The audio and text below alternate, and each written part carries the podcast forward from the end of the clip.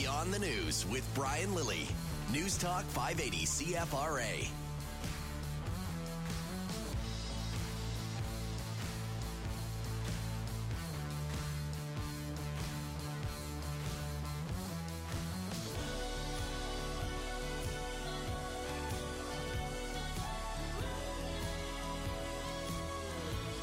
Great news out of Queen's Park today.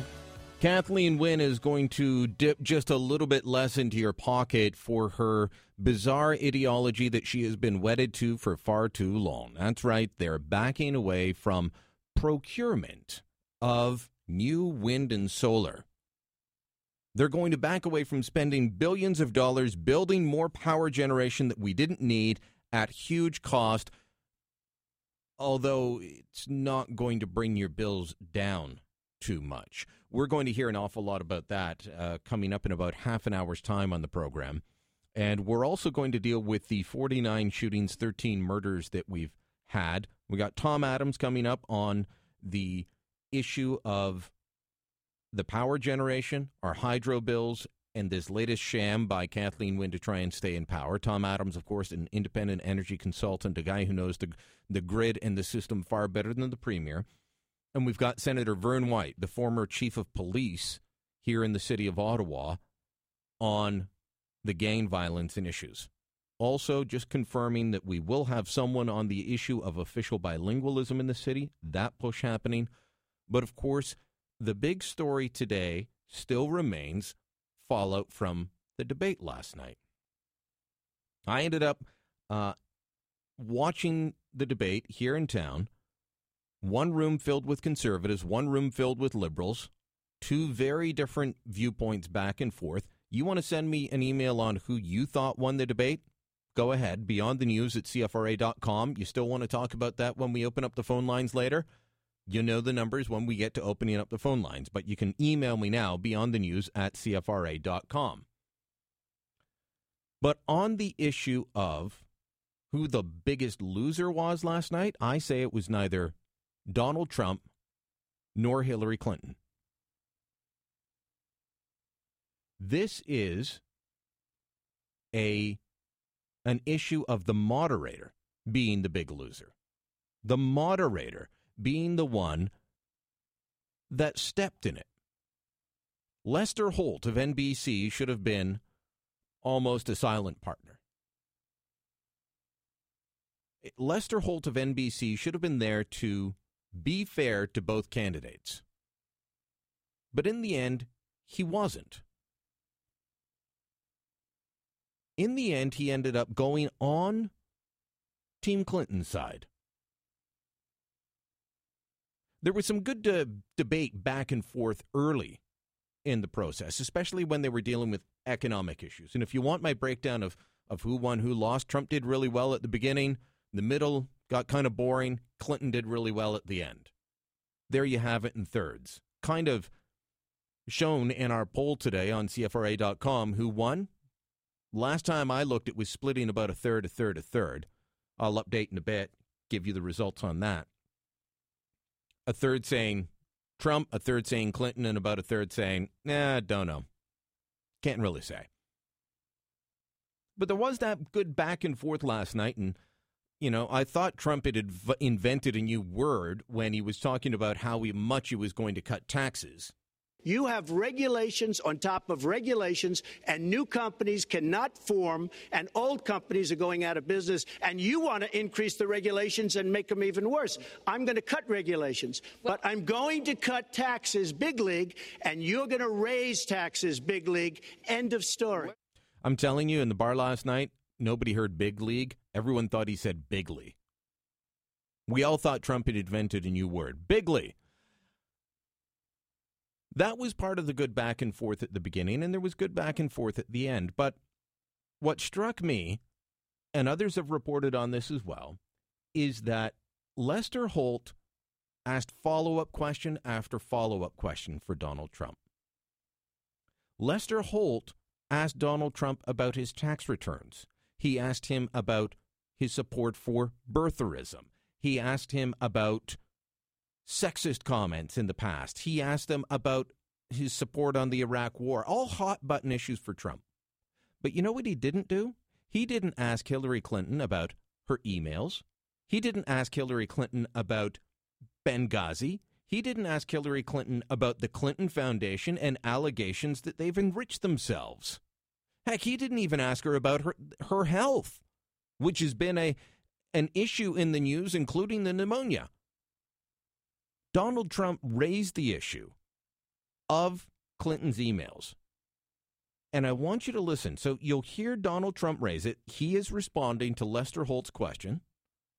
And you hear Holt do a follow up on him. He presses him on it, something he didn't do to Hillary Clinton at all. So we asked him about re- releasing his tax returns. Trump says you'll do it when she releases her emails. And then listen to the lame, it's not even a question. Listen to how he handles turning over the microphone to Hillary Clinton to respond on her emails. Care of. I will release my tax returns against my lawyer's wishes when she releases her 33,000 emails that have been deleted. As soon as she releases them, I will release. I will release my tax returns, and that's against my lawyers. They say don't do it. I will tell you this. No, in fact, watching shows, uh, reading the papers, almost every lawyer says you don't release your returns until the audit's complete. When the audit's complete, I'll do it. But I would go against them if she releases her so email. it's negotiable? It's not negotiable. No, let her release the email. Why did she delete 33,000? Well, I'll let her ask that, but let me just uh, admonish the audience one more time. There was an agreement. We did ask you to be silent, so it would be helpful for us. Secretary Clinton. Well, I think you've just seen another example of bait and switch here. Um, Oh, talk about bait and switch. Clinton went on for more than two minutes about why Donald Trump won't release his tax returns. And then she gave a small little answer on her emails. But did you hear that question? Let's let's play just the Holt follow-up clip. Let's just play what he asked her. This is the stunning hard work journalist that Lester Holt is. He held her feet to the fire. He made sure she was accountable when he pressed her on the emails by saying this Secretary Clinton. Secretary Clinton. That's it. That's all. Just the mic's yours. Say what you want. Uh, Trump, no, you I'm going to nail down. You I'm going to uh, make accountable. I have no problem with them pushing Trump. But why is it always that it's the Republican or the conservative that moderators want to show that they're tough with, while liberals get a free pass? Well, we know the answer. And the answer is that journalists are inherently and naturally liberal. There was a survey done years ago, and I don't think they've done it again since, but they asked about presidential voting, and it was 92% of the White House press corps were voting Democrat, 8% were voting Republican in that particular year. I'd be willing to bet it's 99 to 1 if they could find 1% that would say they're voting for Donald Trump this year. The media are inherently liberal. It is their natural inclination. I wish I could understand why. I don't want the media, media to all be conservatives or Republicans or what have you. And yeah, there's guys like me and there's columnists who lean to the right. But guess what? All the people that say they're unbiased journalists just there to tell you the truth and they're not opinion people, nine times out of 10, they're liberals. Nine times out of 10, they're very left wing. And it's the simple reality. Lester Holt showed that last night by asking six follow up questions to Donald Trump, zero to Hillary Clinton, interrupted Trump consistently, not so with, uh, with Clinton.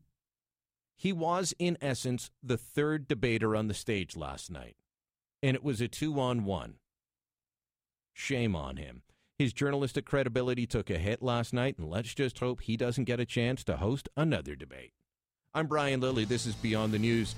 Pipeline politics coming back, moving expenses, all of that on the show, plus dissecting this power scam and what to do about gun violence in the city. Don't go away.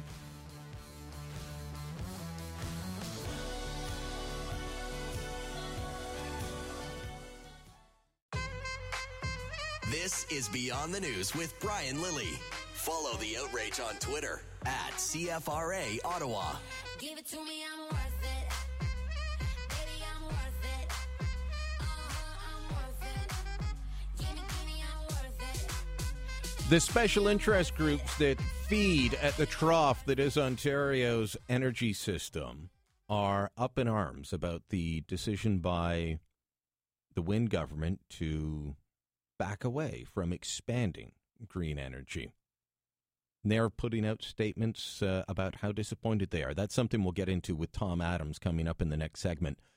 Um, as I said, Tom Adams, independent energy consultant, someone that knows the system better than the premier, will explain what this is all about, what it will mean for your bill. Is it a big climb down? What does it mean for the communities that didn't want wind farms? Are they going to be saved? Places like um, South Dundas, Nation Township, are they going to be able to say, okay, Good. We didn't want them anyway. We'll get into that with Tom in a couple of minutes. On the other side of the energy issue is the fact that Justin Trudeau doesn't want an energy industry in the traditional sense in this country. He has uh, shut down one pipeline that had already gone through the regulatory system. Keep saying we've got to have these independent experts, these arm's length groups. But when the National Energy Board approved Northern Gateway with I think it was 208 conditions. What was his response?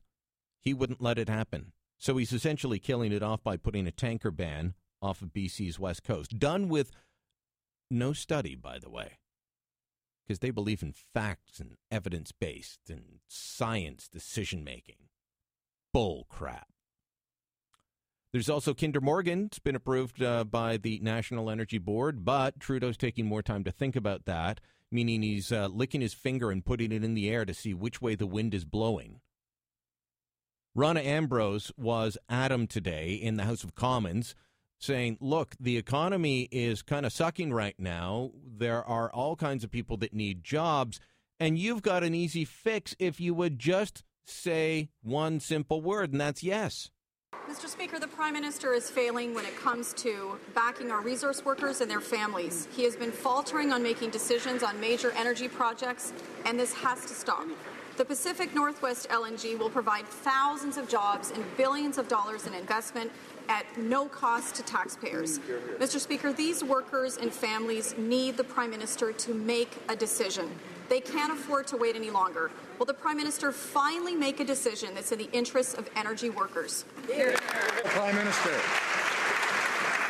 Mr. Speaker, Canadians elected this government in order to make decisions in the interests of all Canadians. And that's why uh, we're focused on making sure that there is no longer a false choice put forward between being good for the environment and building strong jobs. Uh, we're actually going to do them both together on a broad range of projects. That's what Canadians expect to defend our environment, to create economic growth, and to do that while respecting communities and partnering with Indigenous peoples. That's what Canadians expect of their government. That's exactly what this government is going to do. Position. Mr. Speaker, we warned the Prime Minister that his reckless spending and higher taxes would not create jobs. And now this is Canada's new reality. It means less jobs and less economic growth. But there are solutions. We have workers in this country with the skills, the ambition, and the ability to get to work today. But too many projects are stuck waiting for this Prime Minister to make a decision. Will the Prime Minister do the right thing and approve job creating pipeline projects so we can get our hardest hit families back to work? Honourable Prime Minister. For 10 years, the previous government was unable to approve large projects simply because they didn't have the public confidence. They didn't demonstrate that they understood that building a strong economy requires one to protect the environment at the same time. That is what we are focused on. They also don't understand that the, only taxes that we've raised are on the wealthiest 1%, so we could lower them for the middle class. And they voted against it, Mr. Speaker. How many times can Justin Trudeau tell that outright lie that they didn't get any pipelines approved? They got plenty of pipelines approved, including one to Tidewater. It's called Northern Gateway, and you're shutting it down. Tell the truth, Justin, and quit saying you're about science and facts and evidence. Now, on the other side of this debate, and this is normally where liberals like to be, they like to say, oh, look, we're being attacked by the conservatives and the NDP, so we're doing the right thing. Tom Mulcair is after him on trying to whether he'll approve a natural gas pipeline because BC wants to be big into liquefied natural gas, but that requires a pipeline to their coast going through part of the same area that the Northern Gateway pipeline would go through. He wants that shut down. So the conservatives are saying approve pipelines. Tom Mulcair and the NDP are saying shut down pipelines. I guess their view is just leave it in the ground. The only thing I'll give Mulcair marks for is if you saw Trudeau get uh, snubbed by Little Prince George in the high five. Yeah, Mulcair makes reference to that in his question. Mr. Speaker, when the Royals arrived in Canada over the weekend, the Prime Minister said, and I quote, the Great Bear Rainforest is no place for a crude oil pipeline. British Columbians give that a big high five. What he seems what he seems unwilling to do is to say whether he thinks the Great Bear Rainforest is a place for a natural gas pipeline. Can he reassure British Columbians on that, or is he just going to leave them hanging? Honourable Prime Minister.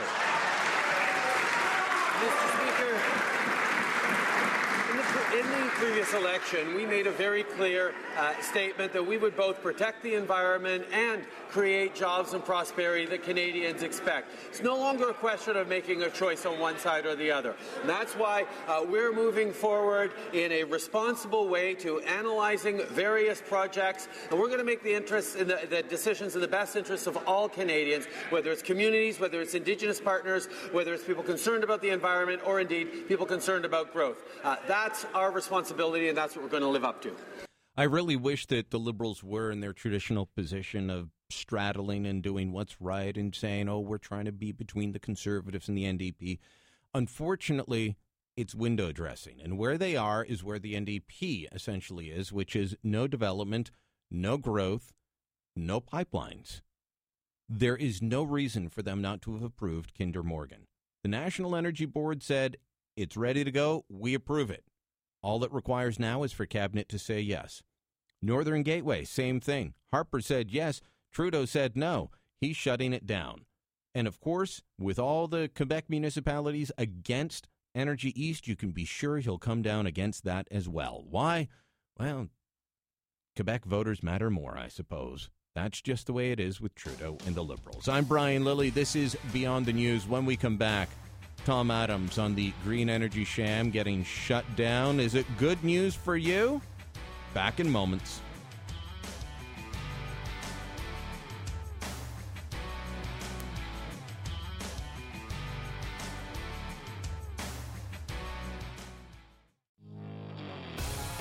This is Beyond the News with Brian Lilly. Get some FaceTime with Brian. Join the resistance at facebook.com slash 580 CFRA. So today's decision is expected to save up to $3.8 billion in electricity system costs, saving the typical residential electricity consumer an average of approximately $2.45 per month on their electricity bill. Uh, that was Energy Minister Glenn Thibeault earlier today making the big announcement that they're not they're going to stop wasting your money on wind and solar energy that we don't need at very very high prices. Didn't go over too well in the legislature though. I mean, the reaction from the PCs was pretty swift. Here's Patrick Brown reacting in question period to the liberal announcement. Just like the rebate announcement, today's announcement is just too little, too late. The government has plowed ahead for years signing contracts for energy we simply do not need. The Premier has become the best Minister of Economic Development that Pennsylvania and New York has ever seen, giving away our hydro at pennies on the dollar. Patrick Brown, pennies on the dollar, giving away energy. Well, at least we're going to stop building. Is this a good thing, a bad thing? What does it mean? Is it a whole hill of beans? Tom Adams is an independent energy consultant out of Toronto. He's no stranger to this audience, and he joins me now on the line. Tom, 3.8 billion they say it's going to save $2.45 a month off of our hydro bills because we're not going to build big expensive wind uh, and solar plants Yeah, and uh, I uh, I'm pretty excited about it. Actually, I I I actually I mean this is you know not my usual, but I I think Kathleen Wynne deserves some praise for this. Um, uh, you know, it you know it, it's kind of um, helping to reduce the headache by not banging our heads on the wall kind of uh, uh, situation. But we, she, she, this would have been a difficult decision for the Ontario government to make. They, they have been, you know, drinking the Kool-Aid for so long about how um, uh, wind and solar was the path to redemption, um, that it was going to enliven the economy. There was going to be, you know, uh, uh, 50,000 jobs, and there was going to be, uh, it wasn't going to drive up the cost of electricity, and it was going to do all these good things, and it was going to make us a world leader, and everybody would be path to our doors. And they've been they've been pumping out that line for so long that for for the actual, you know, for, for the for the communication con- consultants that are in her office to be actually sitting at their computers and writing down on their press releases, oh, we're not going, we're going to what the, the, the term the minister used in his letter the IESO, the, the power system operator people that are, were on the verge of buying another thousand megawatts of useless juice.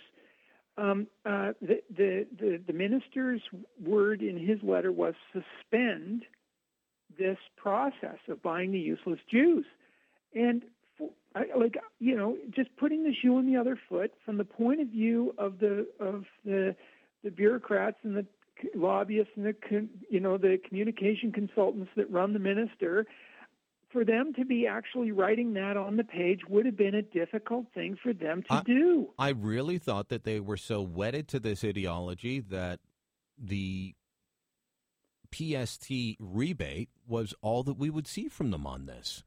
Well, they tried that, but everybody laughed at it so hard. Like it was such a stupid idea.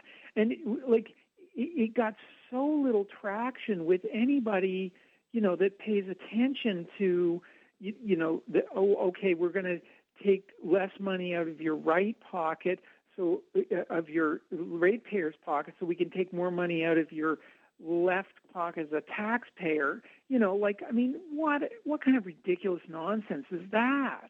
Nobody fell for that. That, that was the that was the whole thrust of their their their throne speech, and it, I mean, it was just embarrassing.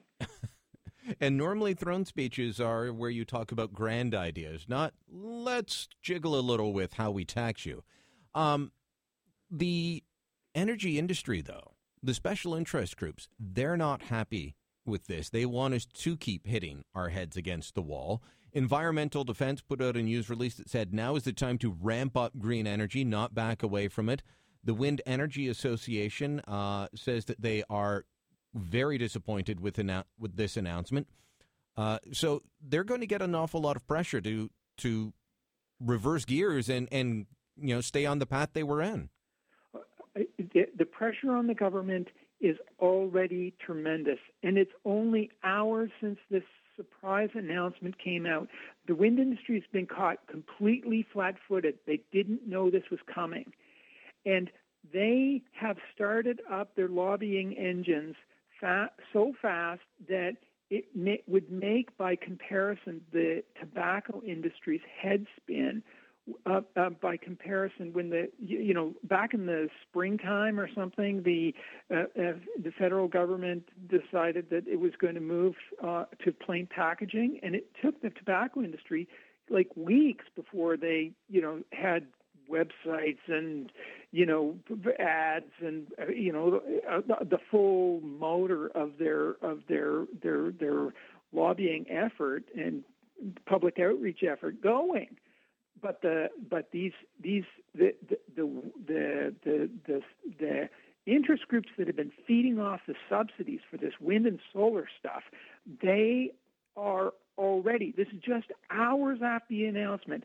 They've already got um, uh, a, a full-on lobbying campaign wow. going full bore. They take away those subsidies. There's no more organization. Let me ask you this. Speaking with Tom Adams, independent energy consultant, joining me from Toronto tonight, the man who knows the system better than the premier, that's for sure. Uh, Tom, we've got a lot of non willing host communities. I think I've got the term right. In Ontario, a number of them in eastern Ontario. I know they're down in Niagara, they're out towards London, but we've got just to the east of me here, uh, we have uh, North Dundas, or sorry, South Dundas. We've got um, the Nation Township. These were communities that said, we don't want these giant wind farms. And the government said, no, you're taking them. Does this announcement change the future for those communities, or is it too late for them?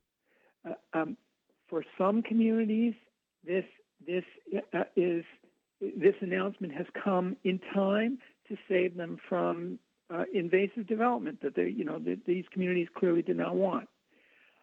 Uh, unfortunately, for many others, it's too late. The, the, the contracts have actually been let um, the, the, the wind turbines haven't been erected, or they are in the process of being erected, or they're actually in operation.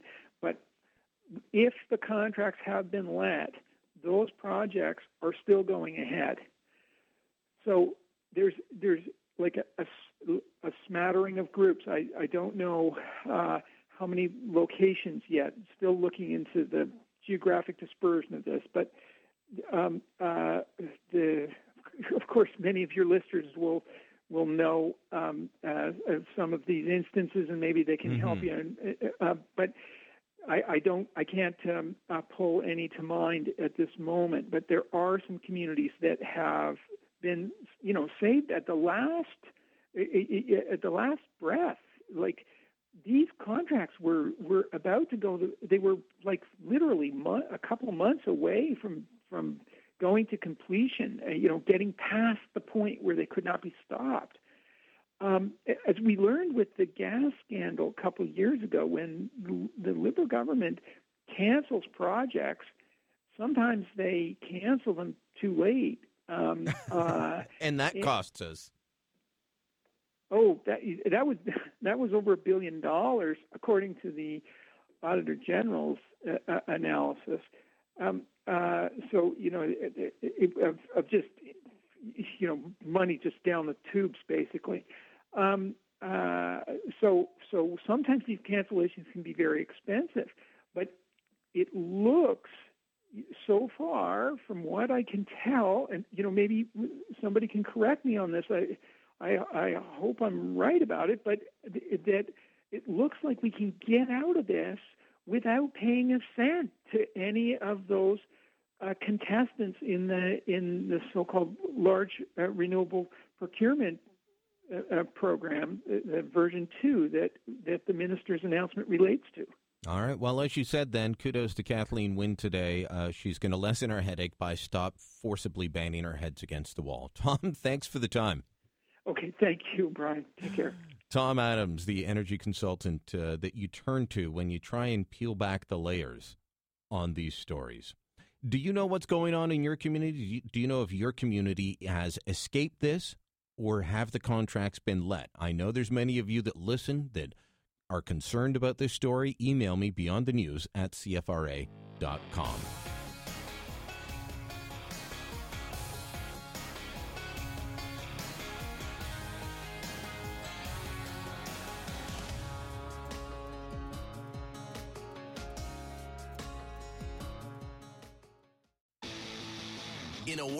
gone mad, there must be resistance. You're listening to Beyond the News with Brian Lilly on News Talk 580 CFRA.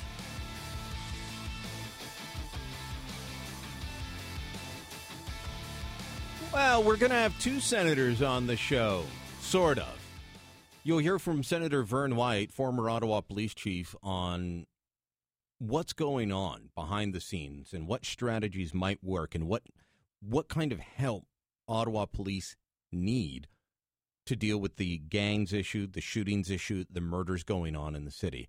You'll hear from Senator Vern White in about 15 minutes' time. But right now, it's time to hear from Senator Patrick Brazeau.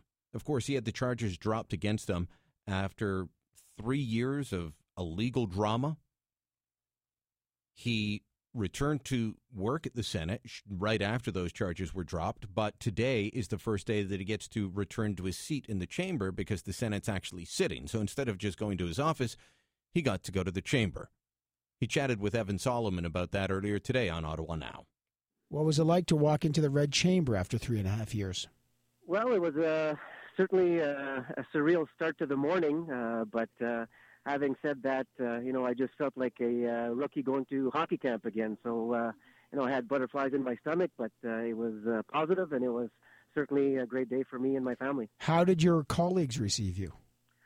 Well, to be quite honest, uh, a little bit uh, hot and cold, um, obviously. Uh, but having said that, I, I did have some former colleagues who initially voted uh, to suspend me uh, come to me and uh, essentially tell me that uh, they were sorry that uh, they voted the way they did and uh, put me what they put me through. So I found that quite uh, quite nice from uh, some of uh, my former colleagues. Is that right? Can you give us any idea who who kind of had come around on this issue? Well, I, I prefer not to give names uh, just for, for the time being, but uh, suffice it to say that uh, uh, there was uh, not a whole lot of my former colleagues who did that, but uh, there was certainly a handful who did, and uh, obviously other uh, independent and uh, current uh, Liberal senators as well. Did you have a conversation with Mike Duffy or Pamela Wallin about your ordeal and their ordeal?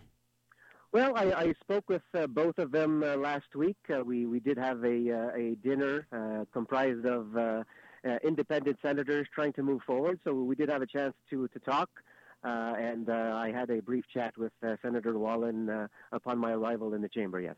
And can you just giving us an idea what, what you and, and Senator Duffy spoke about? You've both been through very public profile uh, situations. Um, what did, what did you guys? What did you say to him? What did he say to you? Well, it, you know, we just basically, uh, you know, without going into uh, great detail, we just talked about, uh, you know, what uh, the ordeal did to us uh, personally and uh, health-wise. And but having said that, I guess we're just both both glad to to be back on the job. And what did uh, what was your conversation with Pamela Wallin, the senator? What she's also had her expenses investigated by the RCMP. No charges against her, however. What was your conversation like with her? Well, again, uh, it's more on, the uh, personal level uh, with respect to uh, how this uh, affected us uh, uh, individually. And I mean, uh, in terms of uh, Senator Wallin's case, uh, while she was under investigation, uh, I found out that uh, both of her parents passed away. And so, uh, unfortunately, her parents didn't have the uh, opportunity uh, to see that uh, she. Um, you know, she was in the clear and that she had no longer any investigations uh, pending upon her. So, uh, you know, you know, it, you know, this took its toll uh, on us uh, personally, uh, d- different wise, and uh, it's unfortunate because you know when people mention the Spendit scandal, uh, well, I don't see it as a, a Senate spending scandal. What I see it is as is there was a prime minister and a political party who took advantage of their power uh, to throw under throw people under the bus, and and that was the scandal and should be the scandal. You are now part of a 15 member group uh, of, of independent senators, right? Yes. And when you said you had a dinner, where where where did the 15 of you go? When was that? Uh, we had a dinner, um, a private dinner uh, at the uh, parliamentary restaurant uh, last uh, Tuesday uh, to discuss uh, how uh, we could move forward in a nonpartisan uh, basis um, while respecting everybody's independence in the Senate. Uh, and certainly the focus uh, was to look at how uh, independents can have more membership on the uh, different committees because as it is now, uh, two independents uh, are slotted for each and every committee, so there should be more equity in terms of independence because there's more of an influx of independence now and will be uh, that we should have uh, more equity and in being able to uh, to sit on those committees. Yeah, and and t- tell me about how that group is functioning because there's lots of reports out uh, about what you want and how, and there's going to be new senators there. What what's the plan? How are the the independent group of senators? What do you want? How are you going to work together? Well, look, they, uh, this morning there was a uh, press uh, release uh, that was done by the independent senators, Uh, exactly outlining uh, what uh, what our focus is, what our, our sort of our mandate is, and how we we uh, we will approach you know the Senate chamber in moving forward. And like I said, the the, the premise and the major issue is how to get more membership on those committees, uh, because right now we only have two, Uh, yeah. So how do you uh, do that? I mean, this this kind of now you're kind of forming like an independent party. You want a caucus. You want, as I understand it, and just so and people know that I'm speaking to Senator Patrick Brazeau back in the Senate for the first time in three and a half years. He's part of a 15 member independent senators group. There's Senator Elaine McCoy is the group's facilitator. There might actually be a leader. What do you want a budget? How are you going to function? Well, like I said, uh, we're we're in the early stages of, planning. Uh, we had, uh, you know, there's been uh, several meetings uh, before I got in. I, I only came in uh, last week, and there's some more meetings that will take place in the very near future. And so we're just like-minded senators who are unaffiliated or not part of a partisan caucus. So we are not a caucus. We're just a group of like-minded individuals who will vote our conscience when bills are presented before us. Uh, but again, the, the, the, main gist of uh, what we would like to do is um, uh, have uh, more equity in terms of uh, committee membership, and, and you know that's that's a start. Okay, let me talk about this, Patrick Brazeau. I got you just for a minute here. You say you're going to vote your conscience. I'm a Canadian citizen. I, I don't necessarily know if I want you to vote your conscience. I want you to represent a region.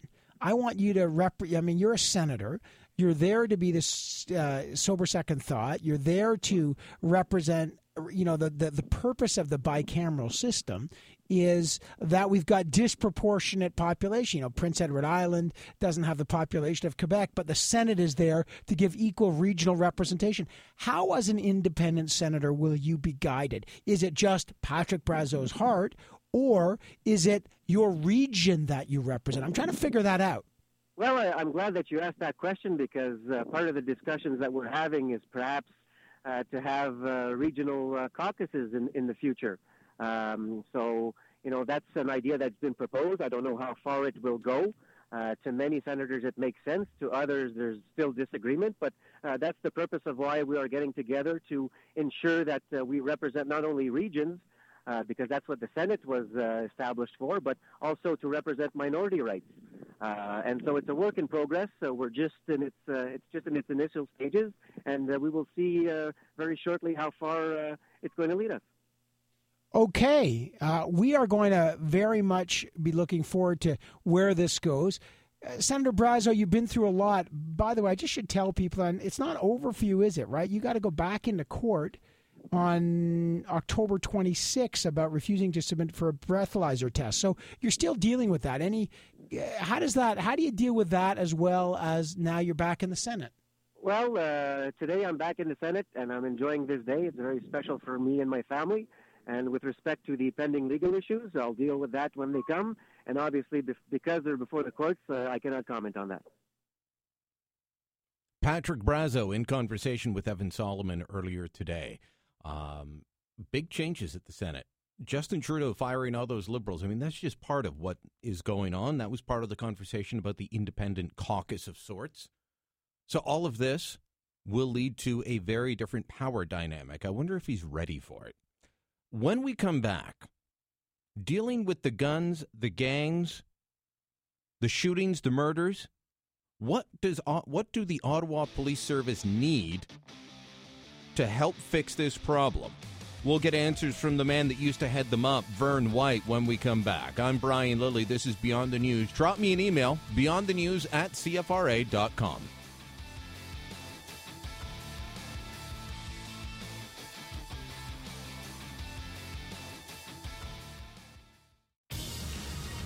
Some days, the resistance verges on rebellion. Beyond the News with Brian Lilley. News Talk 580 CFRA. Well, I'm deeply concerned about the level of gun violence and, and the number of shootings and the number of killings. It's uh, unacceptable in a civil society. And of course, uh, the, that's Mayor Jim Watson talking about the 49 shootings and 13 homicides so far in 2016. Just to give you a, a bit of an indication, Ottawa's murders in the past several years 2010, 14, 2011, 11. 2012, it was down to nine. Same in 2013, then seven and seven the last couple of years. Now up to 13. And the shootings, obviously, we're going to break the record of 49. What is to be done about this, though? It's great for politicians to say they're concerned. It's great for people to call for police to do more. But my read on this, and we talked about this last night, my read you look at what is going on with the shootings, you look at the murders that are happening, and quite often this is intergang warfare. Is there a way to deal with this? Senator Vern White was, of course, police chief here in the nation's capital from 2007 until 2012 before joining the Red Chamber. He still keeps an eye on issues related to crime, policing, and he joins me on the line now. Senator, uh, thanks for the time. No worries. How are you, Brian? Uh, doing well tonight, but concerned about the the shootings that are, are going on in the capital. Although, uh, you know, from my time as a reporter, Montreal, Toronto, here, wherever, I always say the chances of random shootings are rare, and that's why they make big news because normally it's targeted. But as someone that's been in the position of of having to be a chief of police as numbers were going higher than than people wanted, uh, what can be done? You've got so many of these where police are just being stymied by the fact that they may know who did it, but nobody will talk. Well, I mean, I think uh, you know it's it's obvious this is a real problem. Not just this year; the last couple of years, we've seen a dramatic uh, increase in uh, gun violence, and you know this year with nine of the 13 homicides directly linked to gang activity, that would tell everyone that uh, gangs are the problem. Um, you know, as well, uh, 10 of the 13 homicide victims this year were shot, which again would tell you that guns uh, are a real issue in the city. Um, there's no easy answer, and I'm not going to pretend there is. Uh, if you look at other cities that have faced this, um, and uh, you know, if we, you just talked about some other cities you've worked. You know, if you look at Winnipeg, Edmonton, Calgary, they've gone through some of these same issues, and there's something to be learned from them. Um, probably a challenge right now is the, the manpower issue when it comes to the uh, Ottawa Police. Uh, you know, trying to staff up, to have the flexibility to staff up to tackle gangs is difficult in a city like Ottawa. If you look at the year of the gun in Toronto, and I think you might have been there that year, 2006 I, or 5. I was in and out back then, yeah. Yeah. If you look at that year of the gun, uh, you know, they, I think they had 50 homicides, and they received a large amount of federal and provincial funding to help uh, suppress the gang problem, the gang problem that they were facing in that city. We're not getting that kind of help right now. We're not having the province step up and say, look, you know what, we're going to provide you with funding for 40 officers for the next uh, 18 months to try and tackle this. So the service is trying to do it on the backs of what they already have, which is, you know, a city of 2,800 square kilometers uh, and providing every single level of policing service that they're they've always been expected to. So that's I I think one of the challenges in dealing with what is likely still the number one complaint people are speeding on my street, officer. What and are you going to do about it? Look, I've said before, the number one issue for you know 99% of the residents of this city is pretty minor. You know, it's kids spray painting the bus stop or somebody speeding, come and bang on the door, and they don't want that to stop. That's the challenge you have. So you know, I, I guess if we look at this, and, and we talked about you know we have an anti-gang strategy, and that's all well and good, and the anti-gang strategy that they've rolled out will work very well if some 13-year-old is not wanting to join a gang or if there's a disruption opportunity to you know move them away from gang activity. The challenge you have right now is making the streets safe.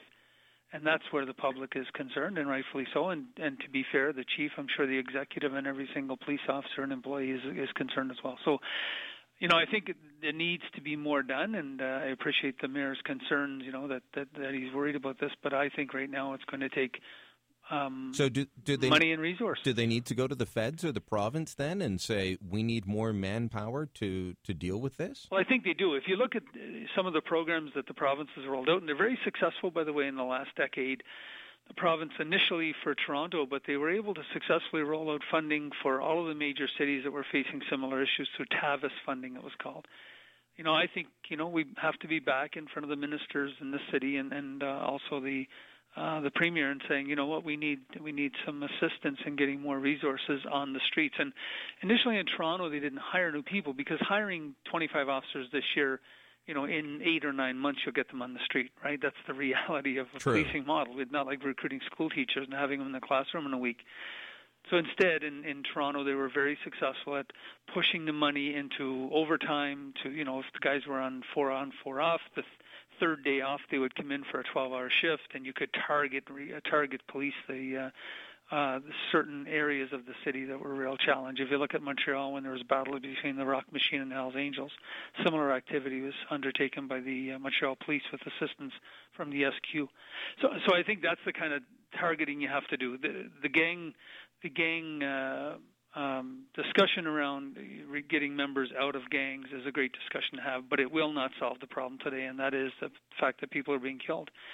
And you know, many will say, "Well, the gang members are getting killed by gang members. Who cares?" But the truth is, we don't want anybody shooting up the streets, and we will have someone killed who should not be or is not involved.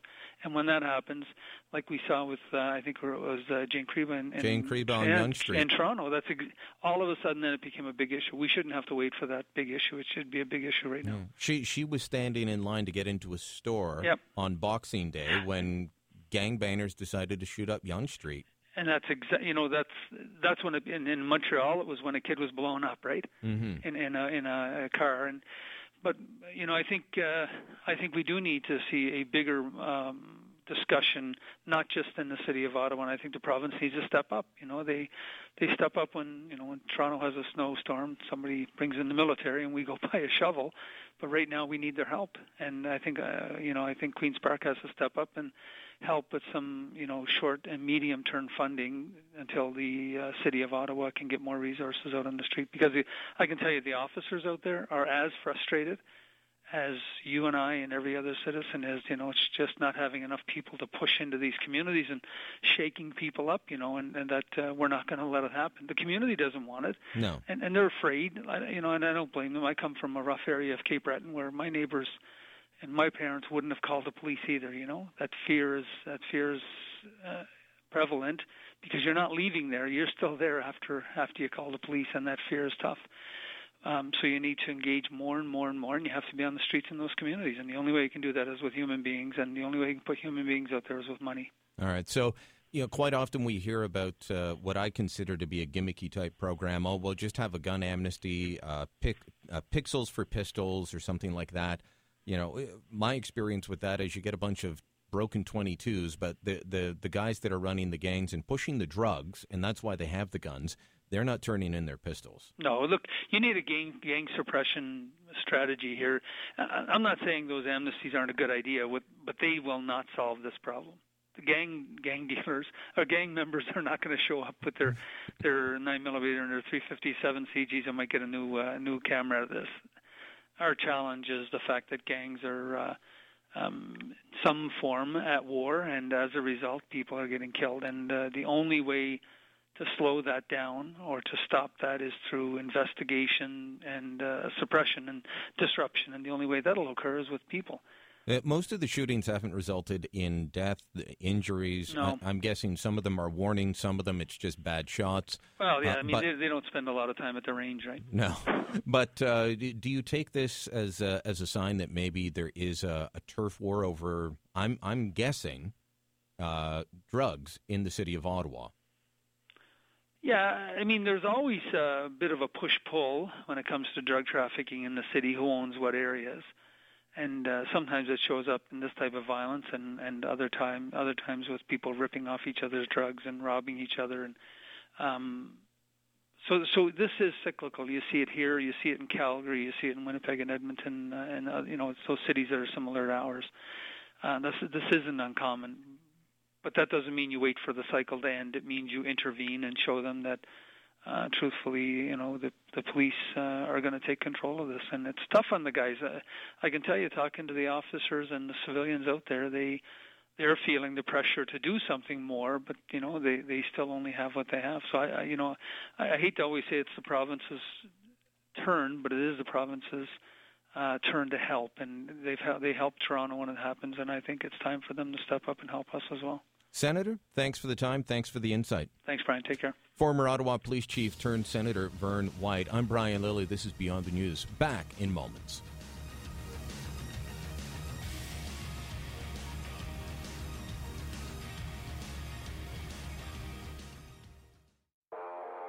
To you, he's rebellious. To official Ottawa, he's disdainfully insubordinate. You're listening to Beyond the News with Brian Lilley on News Talk 580 CFRA.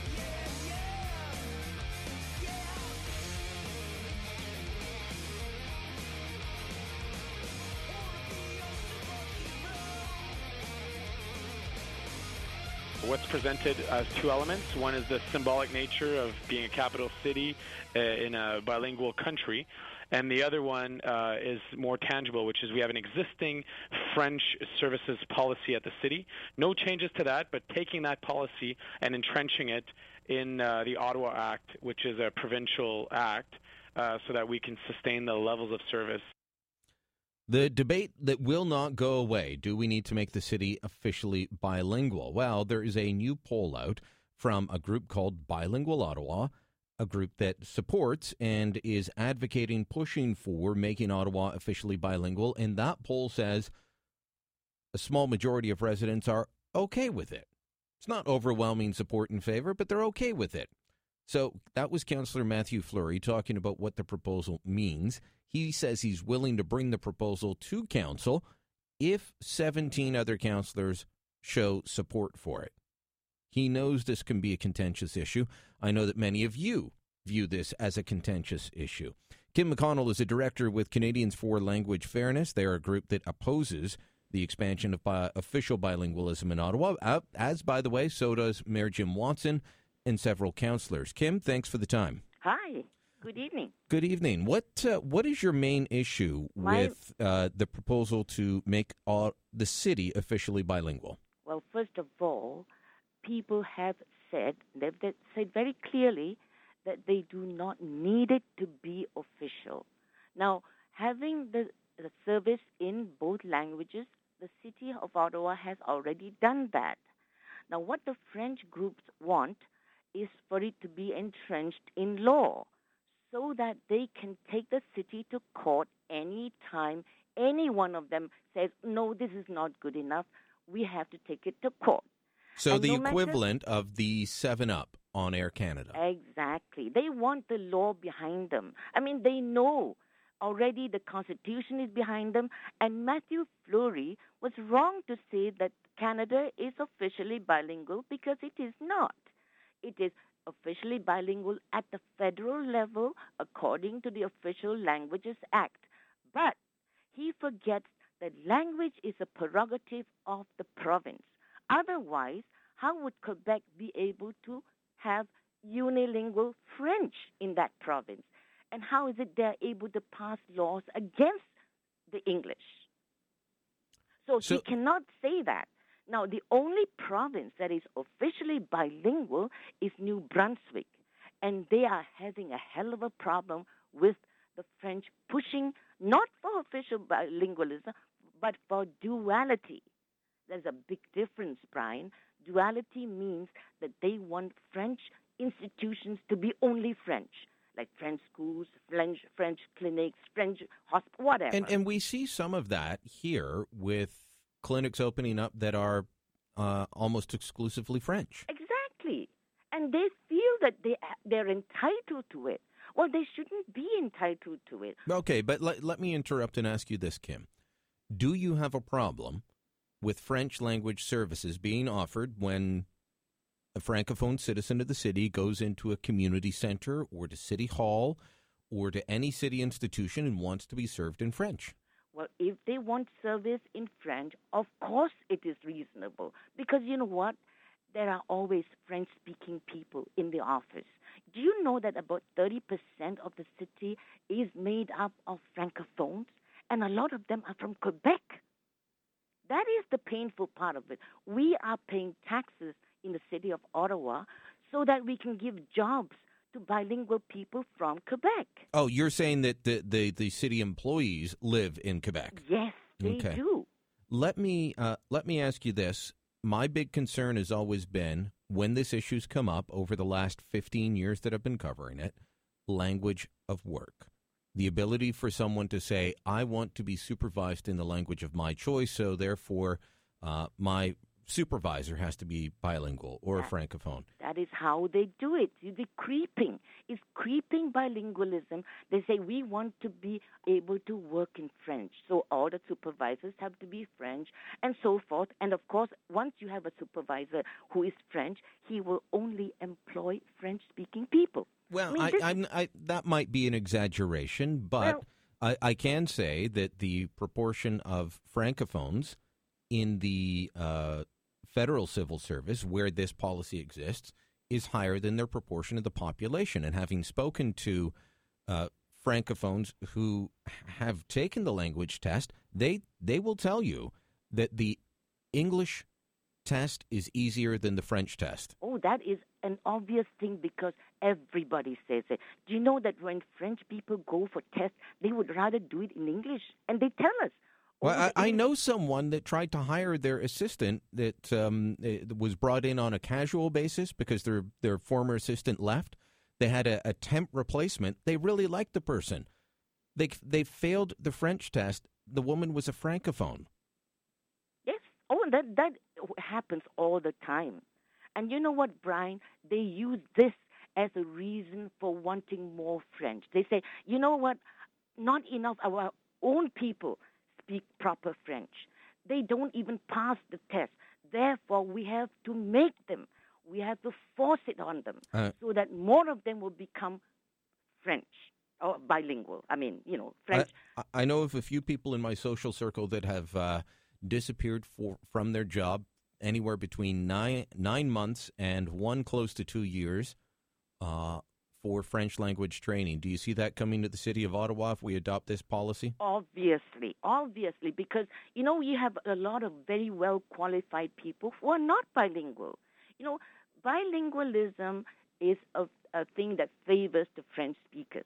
Or if you're a linguist, like if you've got a very good ear and you can hear words and you can remember those words, you know, then if you're not a French speaker, you can pick up French.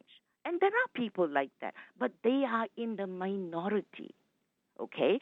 So to make your the job of any city or any government dependent on their ability to function in French is the most ridiculous thing. What what is wrong with merit?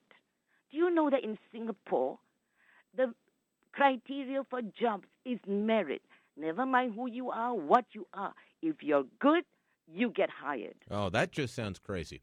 Uh, Kim, thanks for the time. You're very welcome. People, Thank you, Brian. People can Google Canadians for Language Fairness if they want to find out more. This policy debate will not go away anytime soon.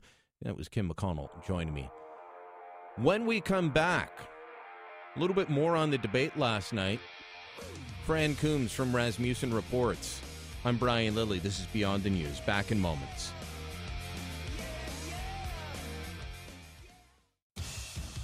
Every revolution starts with a rebel.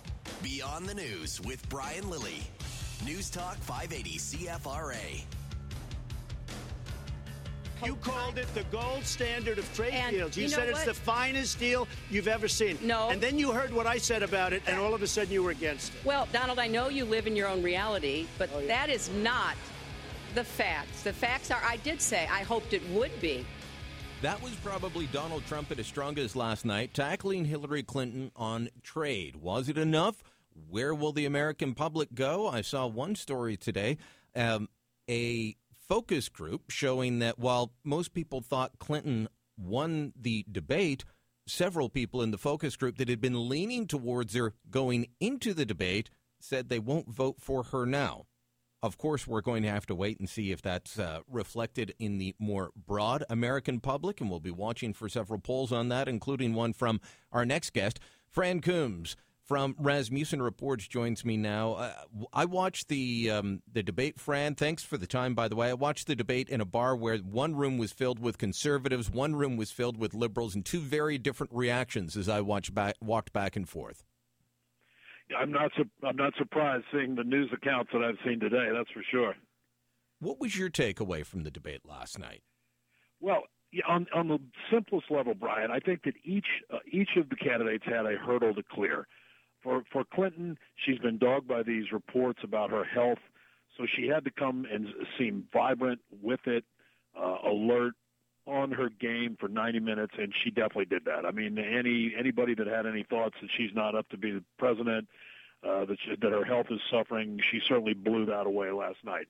Trump, on the other hand, basically had to sh- uh, shirk this Jekyll and Hyde image he has, where he can be on message and all of a sudden be excoriating a morning talk show host or some other crazy thing and be completely off topic. So he had to show that for 90 minutes he could focus on the issues and not blast the moderator or whatever. And I think he was able to do that.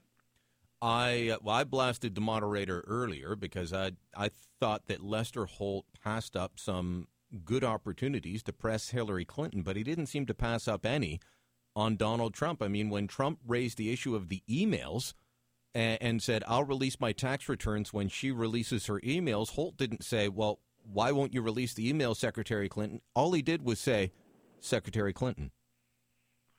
Right. Well, I think all you need to know about the the moderator last night is that he spent considerably more time on the complete non-issue, the complete non-issue of President uh, Obama's birth certificate, and asked the only time he asked about the emails uh, was in basically a follow-up to what Clinton said, uh, to, excuse me, what Trump said. Uh, he never asked about the Clinton Foundation. He never asked about any of those things. So clearly, uh, the moderator, as is often the case, uh, is giving a little assist to the Democratic candidate. Yeah, he definitely had his Candy Crowley moment, I would say, last night. Uh, your next poll on this won't come out to Thursday. Do you ever predict what your own polls might say? Never, because because almost invariably I would be wrong, Brian. Actually, the numbers will come back tomorrow morning, mm-hmm. although my lips will be sealed. Uh, but so we basically just the way our schedule is set up. Uh, the uh, we did one night uh, the night of the debate, but actually we got most of our numbers back before the debate had even started. So only half of the numbers will be taken post debate. Uh, and we'll see if there's any kind of shift. As you know, Trump's been creeping up for the last couple of weeks, uh, so it'll be interesting to see uh, how he how he does. Probably next week will be. Well, actually, I take that back. Friday will probably be even a better indicator because starting this week, uh, we're going to a daily Clinton uh, Trump matchup. So okay, so it'll be a daily, a rolling daily tracking poll. It's going to be a rolling daily tracking poll, like our daily presidential tracking poll. So every morning at eight thirty, we will be posting Clinton versus Trump for the next five weeks. Oh wow! So a, a lot of extra work for the folks over at Rasmussen for the next little while. Well, it's worth it at this time of year, that's for sure. Now, you described it in uh, a piece that uh, you posted this morning as the hyper competent bureaucrat versus changemaker. Explain your thinking on that. Well, basically, Hillary Clinton has been in professional politics, as you know, for 30 plus years. Uh, even actually starting, if you want, back right out of college when she worked on the uh, the, the, the Nixon uh, Nixon uh, committee stuff uh, uh, during Watergate.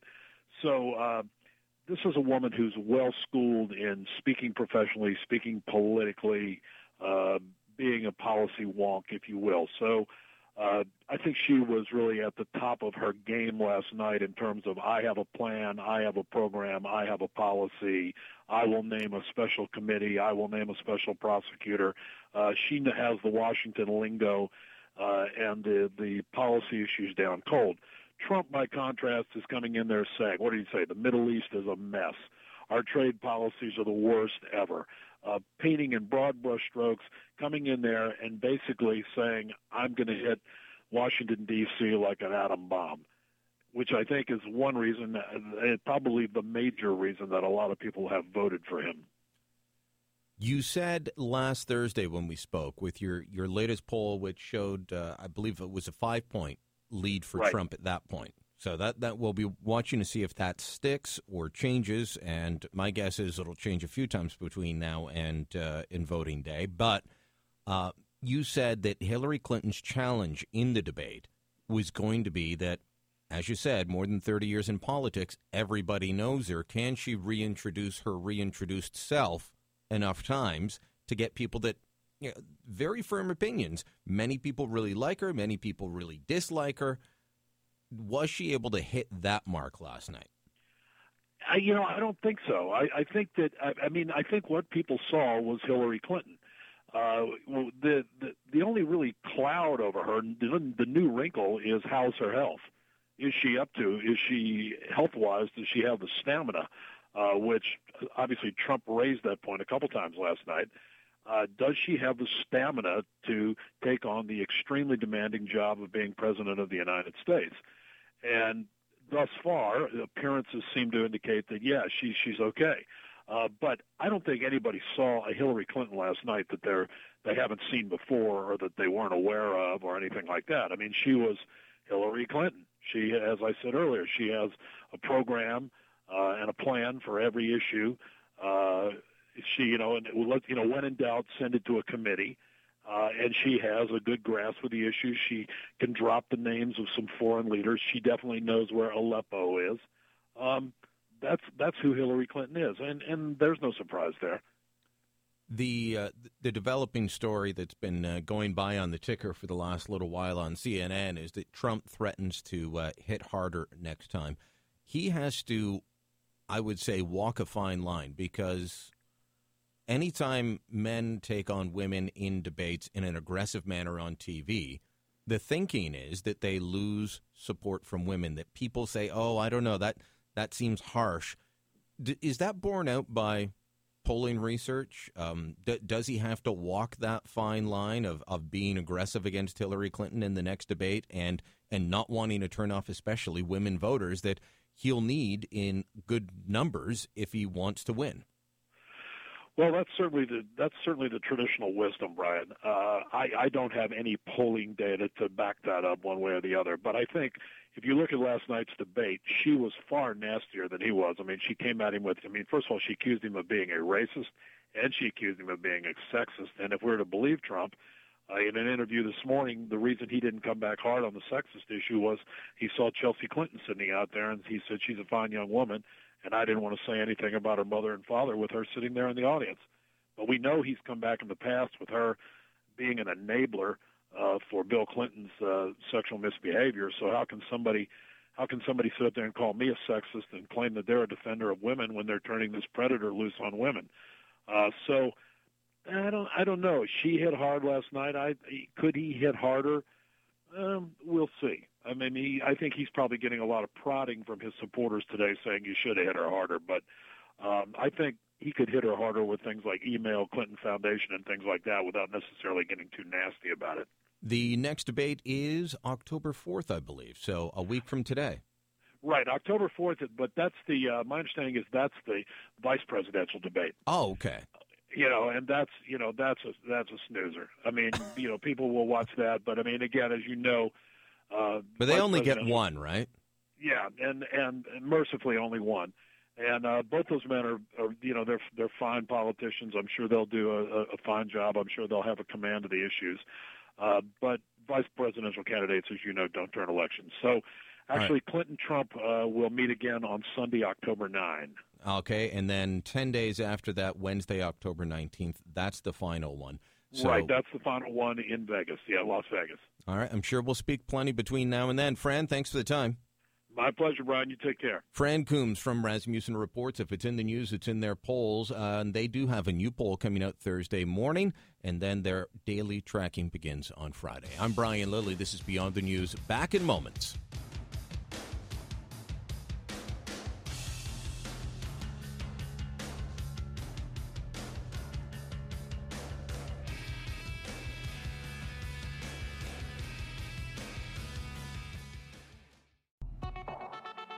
Insurgent. Believe it. The resistance is here. Beyond the News with Brian Lilley. News Talk 580 CFRA.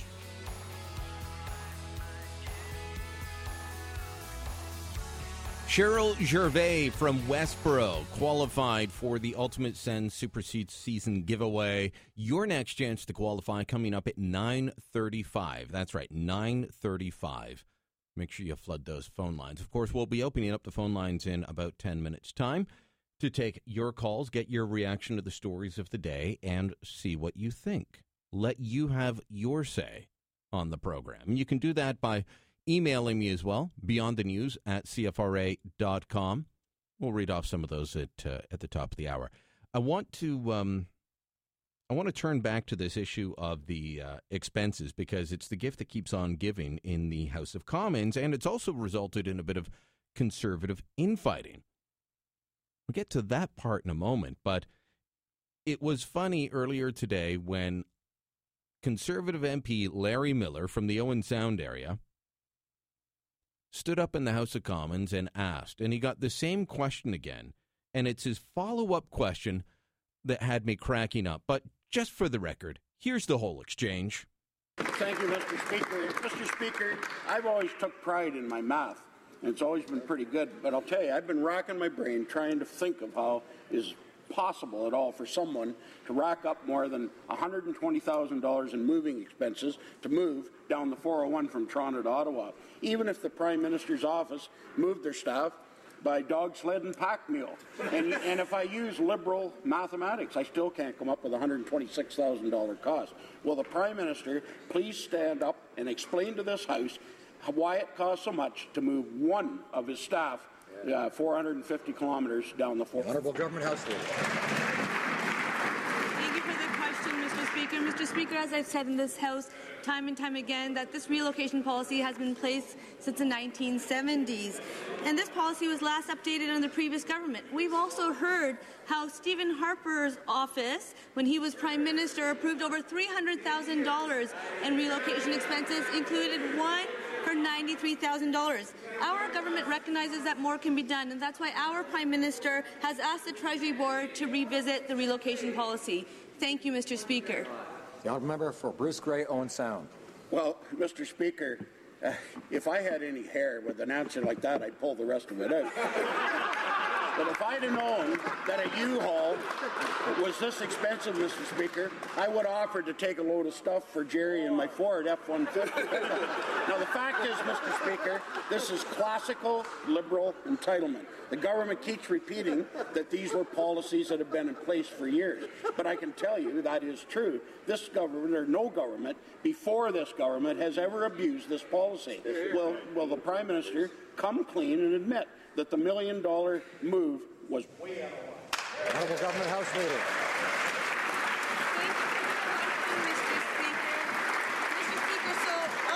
in House have heard what I have to say, and yes, I've repeated it several times so that we can remember that the former Prime Minister, Stephen Harper's office, also approved $300,000 in relocation expenses, including one of $93,000 for a single individual. But more importantly, why don't we share what Guy Giorno, former Chief of Staff to Conservative Prime Minister Stephen Harper, had to say?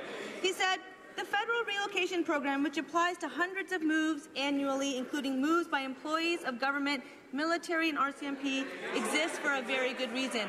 Our government is committed to reviewing the policy. You heard Guy Giorno's name come up in there. Bardish Chagger, how long can she keep repeating that same line? As Michelle Rempel told me last night, just feels sorry for the woman. She has to get up there and repeat these lines that are complete and utter nonsense.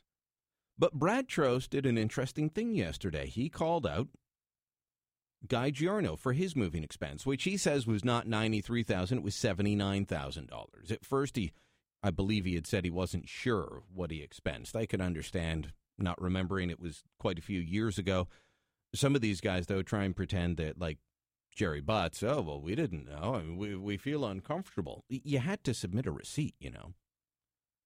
But Brad Trost, who wants to be leader of the Conservative Party, you've heard him on this program, he called out Giorno. He does a regular feature on Twitter where he talks about an issue of the day, records a little video, and posts it out on the social media platform. And yesterday, he called out Giorno and told him to pay some of this money back. Issue of the day moving expenses. A whole pile of Trudeau Liberals have been caught charging excessive moving expenses and been giving the money back. But what's good for the grit is good for the Tory.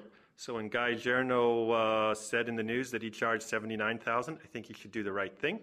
Not that he did anything unethical or illegal, but he should do the right thing by the Canadian taxpayer and pay some of that back so we as Conservatives can continue to hold the Liberals to account. We need to have cleaner hands than they do. We need to do what's right. Go for it, Guy. Now, Guy responded on uh, Twitter by saying that uh, Brad Trost has used 1.5 million of free travel and accommodation in his 12 years of being an MP, so of course he doesn't understand the need for relocation program. He went on to say, uh, relocation program is more accountable than the generous per diems, no receipts, no explanation that Trost claims and collects. So a bit of an internal fight going on. I don't have an issue with this because Trost is right. If conservatives are going to go after liberals for this, and you've got conservatives taking advantage of the program on a similar scale. Now, Guy Giorno, 79,000, that's not in the Gerry Butts League, but it is getting up there. And It's very close to Katie Telford's range. So if you're going to demand that Telford and Butts repay money, then you've got to demand that Guy Giorno repay money as well. I don't understand how anyone in good conscience coming to take a very well paid six figure job can turn around and say 79 81 $126,000 I'm entitled to my entitlements. I don't get it. I don't buy it. What about you? Beyond the News at CFRA.com, 521 Talk, 521 8255, or star 580 on Bell Mobility. I'm Brian Lilley, back in moments.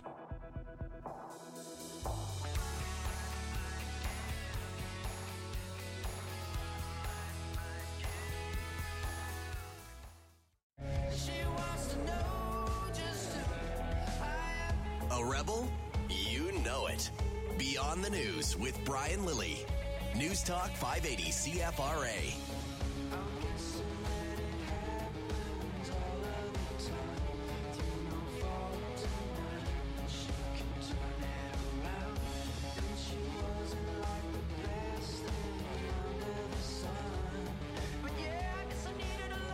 Five two one talk five two one eight two five five star five eighty on Bell Mobility. If you have anything to say on the plethora of topics that we've touched on tonight. I know, I know we can hit a lot of topics in a night, but you come to this show, you're hopefully going to uh, be entertained. You're definitely going to be informed, and I hope you enjoy the conversation along the way. So, if you want to talk about the moving expenses, do you think that Brad Trost is right to call out Guy Giorno, or do you never say anything if conservatives do something bad? What's your policy? What do you make of Kathleen Wynne? How many of you in this audience you heard you heard Tom Adams, who's been critical of Kathleen Wynne's energy policy for years now. You've heard you heard him come on the air and say, well, I guess kudos to Kathleen Wynne. She canceled something, and this is good because it was going to be a really bad idea. Are you ready and willing to say thank you, Premier Wynne? I'd love to hear your thoughts on that. 521 Talk, 521 8255 or star 580 on Bell Mobility. And you heard from Police Chief, former Police Chief turned Senator Vern White. What will really help deal with the guns and gangs problem is more boots on the ground. And that means more money for police, not to hire new officers necessarily, he said, but overtime because hiring officers, that's nine months to a year out before you ever see any results from them. They need boots on the ground now. They need to be paying for overtime. We need to be shaking down the people that are responsible for this until something breaks. Do you agree with the chief? Do you think he's out to lunch? 521 Talk, 521 8255. Star 580 on Bell Mobility or 1 800 580 CFRA.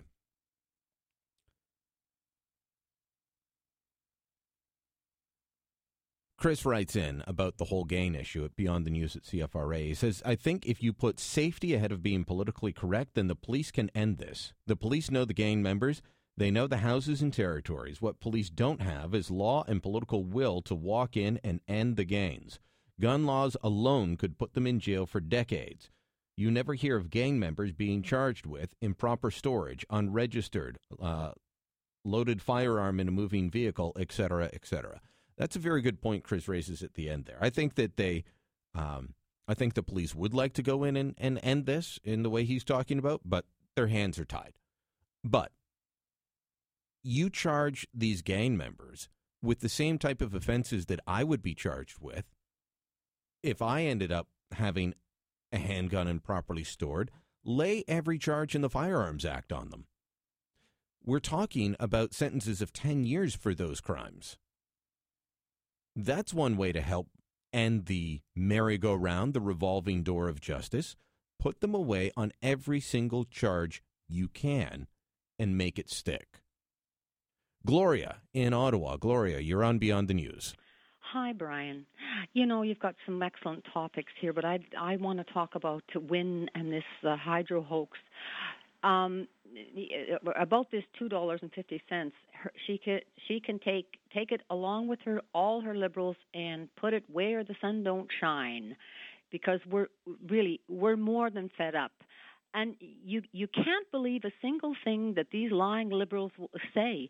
They're in a panic and they will say anything to stay in power because it's all about power. And and what Glenn Thibeault is saying is so insulting to, to, to the taxpayer or to the hydro payer. Uh, I mean, how how stupid does he think we are? I just love it when he proudly says, "Oh, we made two hundred thousand dollars selling hydro." What he doesn't say is he sold a billion dollars worth of hydro for a, a pittance of two hundred thousand dollars, and then we are charged with making up the difference. I mean, this idiot should never be in, uh, the finance minister with, with his voodoo math. And also, uh, uh, uh, th- this is I, I think is important. Glenn Thibeault never said anything about actually canceling the wind and solar contracts.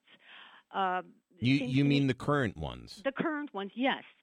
Only the, the media does. If you listen to the interview with Evan Solomon uh, today, all he said was the wind and solar contracts would be suspended and that he was going to push the pause button. Nothing about canceling. I mean, well, you can't expect them to cancel the existing ones. They wouldn't do that. Well, but they're not they're not going ahead with other contracts. Okay, the thing is this. On September 12th, Rob Snow interviewed Bruce Pardy, who is a professor of law at Queen's University, and he stated that all these wind and, wind and solar contracts could be canceled without paying any penalties. All the government would have to do is to enact a law stating that uh, there would, would would be no um, and also this is very important. It must be carefully worded to avoid any penalties we we would have the uh, the option of getting out of these crippling, bloody contracts uh, by this uh, inept, corrupt, liberal government, and the conservatives and the NDP should be pushing and demanding this. He, this is what he said in the interview, and and you can listen to it uh, mm-hmm. yourself. Yeah, no, um, I I remember that. Do you remember that? Yeah.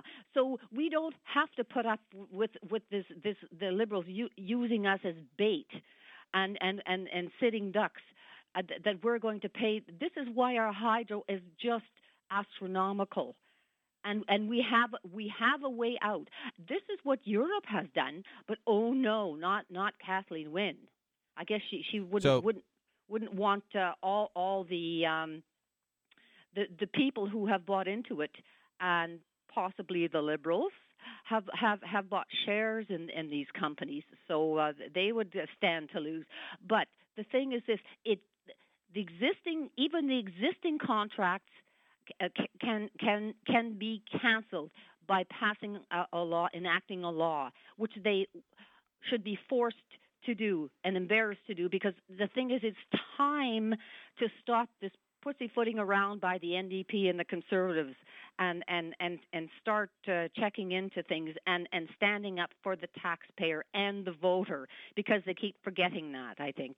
Gloria, I, I don't know where to put you, but I think you're leaning towards saying you don't want to congratulate Miss Wynne. Listen, I would like to send her to Siberia as as a goodwill gesture from from Canada, and and she, that she can never return. Thanks for the call, Gloria. Thank you. Good night. Good night. 521 Talk, 521 8255, star 580 on Bell Mobility. Do you have thoughts on the, the hydro changes? Give us a call.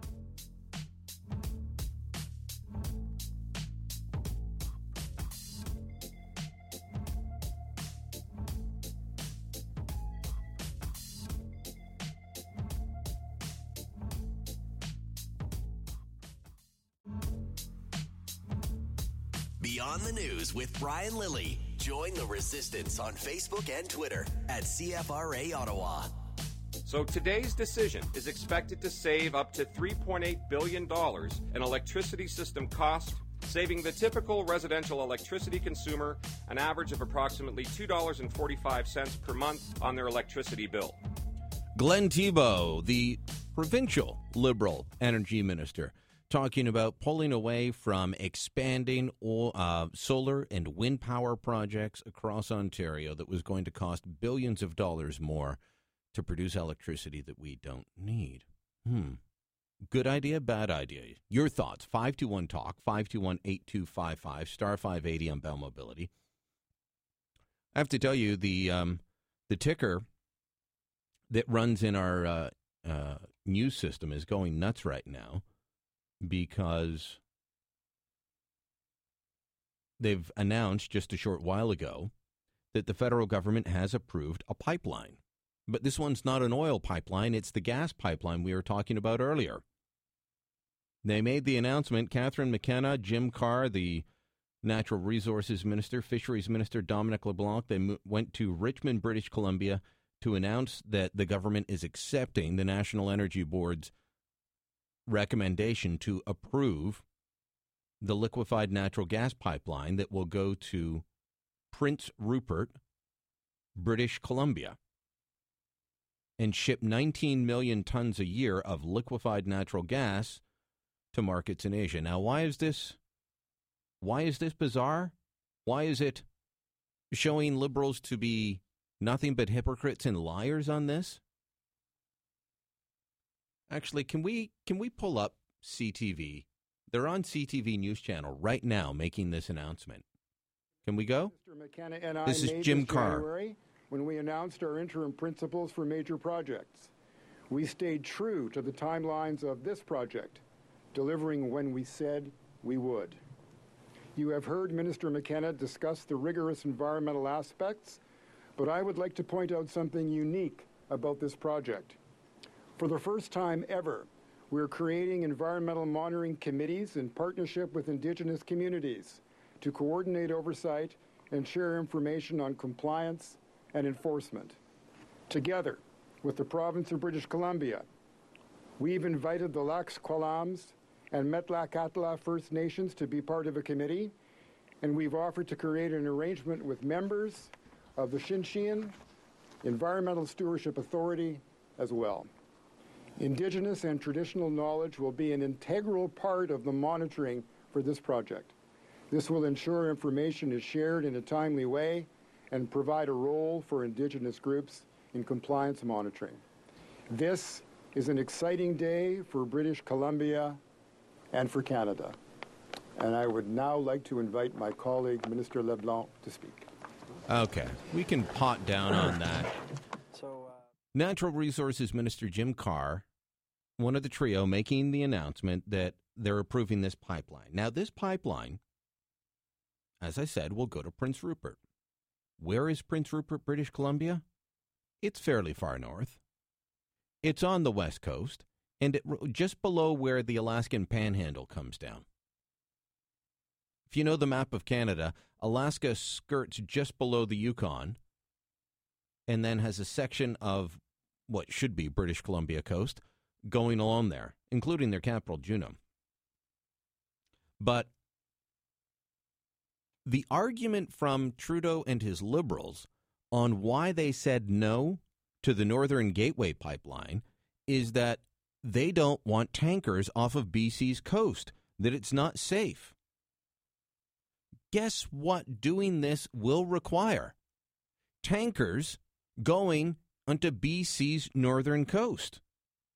The only difference is it's liquefied natural gas instead of oil. They're both products that come from petroleum. They're both moving by pipelines. One is just not as uh, doesn't generate the same amount of opposition as the other. But you don't get natural gas without an oil industry, by the way. They get, they tend to go hand in hand. This is the exact same coastline. Both ports are inside an area between an in, the Inside Passage and Graham Island off the coast of BC. Going into these areas will require tankers to navigate the same waterways as where the Northern Gateway, Gateway pipeline would go. And yet, this is deemed unacceptable. The oil pipeline is unacceptable. This pipeline is not. Truly, truly bizarre. But then again, then again, I don't expect liberals to make much sense. Not on this file, not on many files. The only way that Kathleen Wynne ended up turning around and saying that she was going to make these changes on hydro and solar and wind pro- projects is she realized she was going to lose big time. She realized that they lost in Scarborough Rouge River, a riding that had always voted Liberal, and that she had to do something. I don't know what it'll take for Trudeau to start making common sense, to start making common sense decisions, because right now he's still in the honeymoon phase, despite Prince George not giving him a high five. Really interesting is that the British media, they have not been uh, as enamored with Justin Trudeau as most of the other media. They're actually writing stories that are critical of him. He's not used to that. Back to the phones 521 Talk, 521 8255, star 580 on Bell Mobility or 1 800 580 CFRA. And the email is beyond the news at CFRA.com. Now, I want to play another clip, and I'd really love to get reaction from people. You heard me interview Kim McConnell earlier from Canadians for Language Fairness. They're in opposition to the group called Bilingual Ottawa which is fronted by the Montfort Hospital, La Cité Collégiale, and the two local French school boards.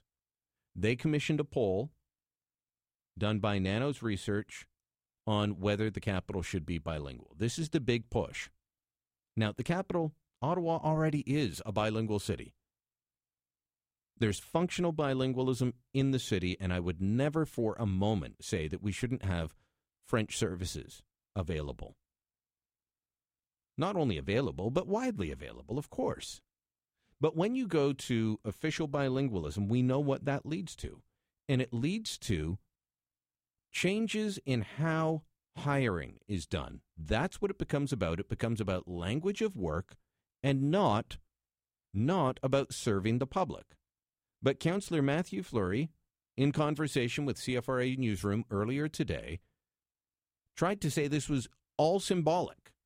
What's presented as two elements. One is the symbolic nature of being a capital city uh, in a bilingual country, and the other one uh, is more tangible, which is we have an existing French services policy at the city.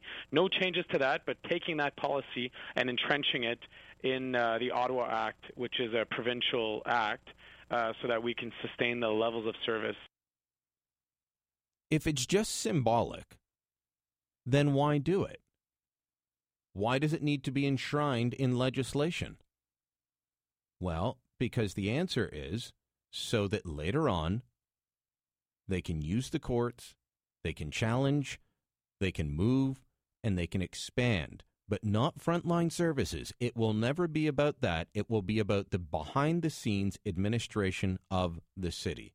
That's why I say it's a bad move. I'd love to hear your thoughts. 521 Talk, 521 8255, star 580 on Bell Mobility. Call now before those hockey folks call. Brian Lilley, Beyond the News, back in moments.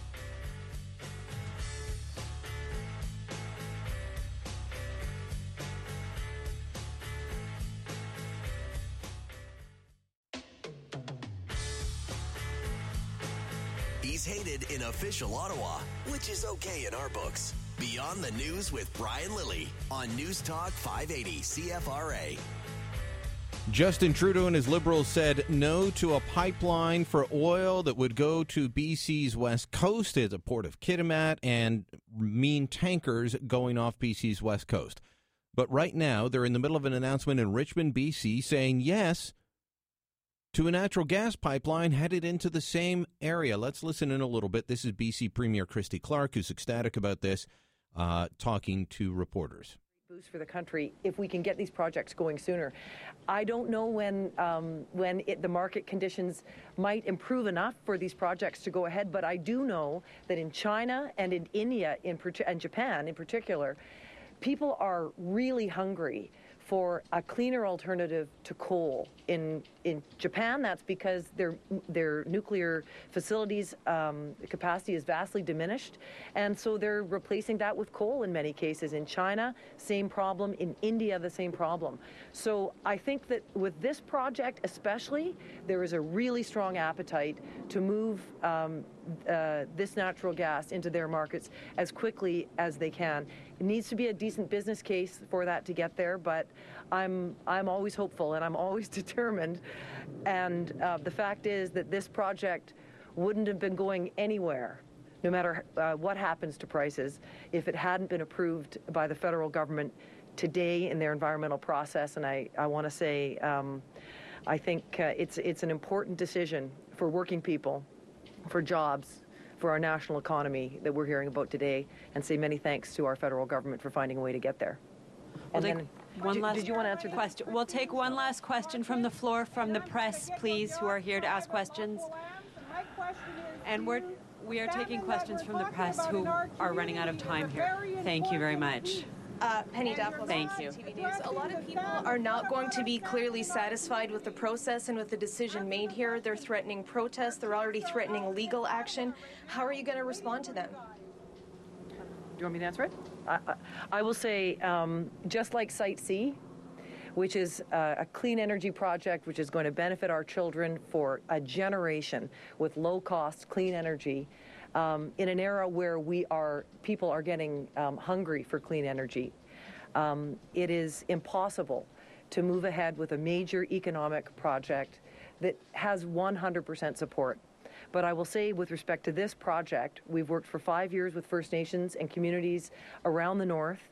Um, and uh, we've worked on uh, economic benefit agreements, employment agreements, ensuring that uh, First Nations are a part of ensuring uh, environmental sustainability.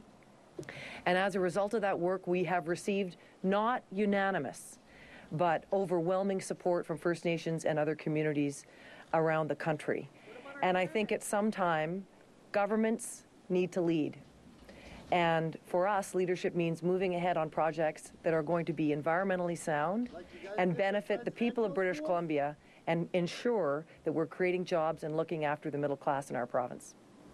All right, Thanks, we will Penny. have time for two brief you know questions I'm from gonna- the phone. Oh. I, I think this is a really important question, Ca- and, and Catherine thank you, McKenna, uh, our local MP, here. Environment Uh, Minister, the answering questions as they we announced the announced, approval of the uh, Minister LNG Carter and I pipeline in announced British In January, a very important principle was meaningfully consulting and accommodating uh, uh, accommodating Indigenous people's concerns. And I hear concerns here around the salmon. That was a significant concern for me. It was a significant concern for my colleagues. So we took the time that was required. We took three additional months. Some people were not happy about that because we would really wanted to understand the impact on a very important fishery where many Indigenous peoples rely on the salmon.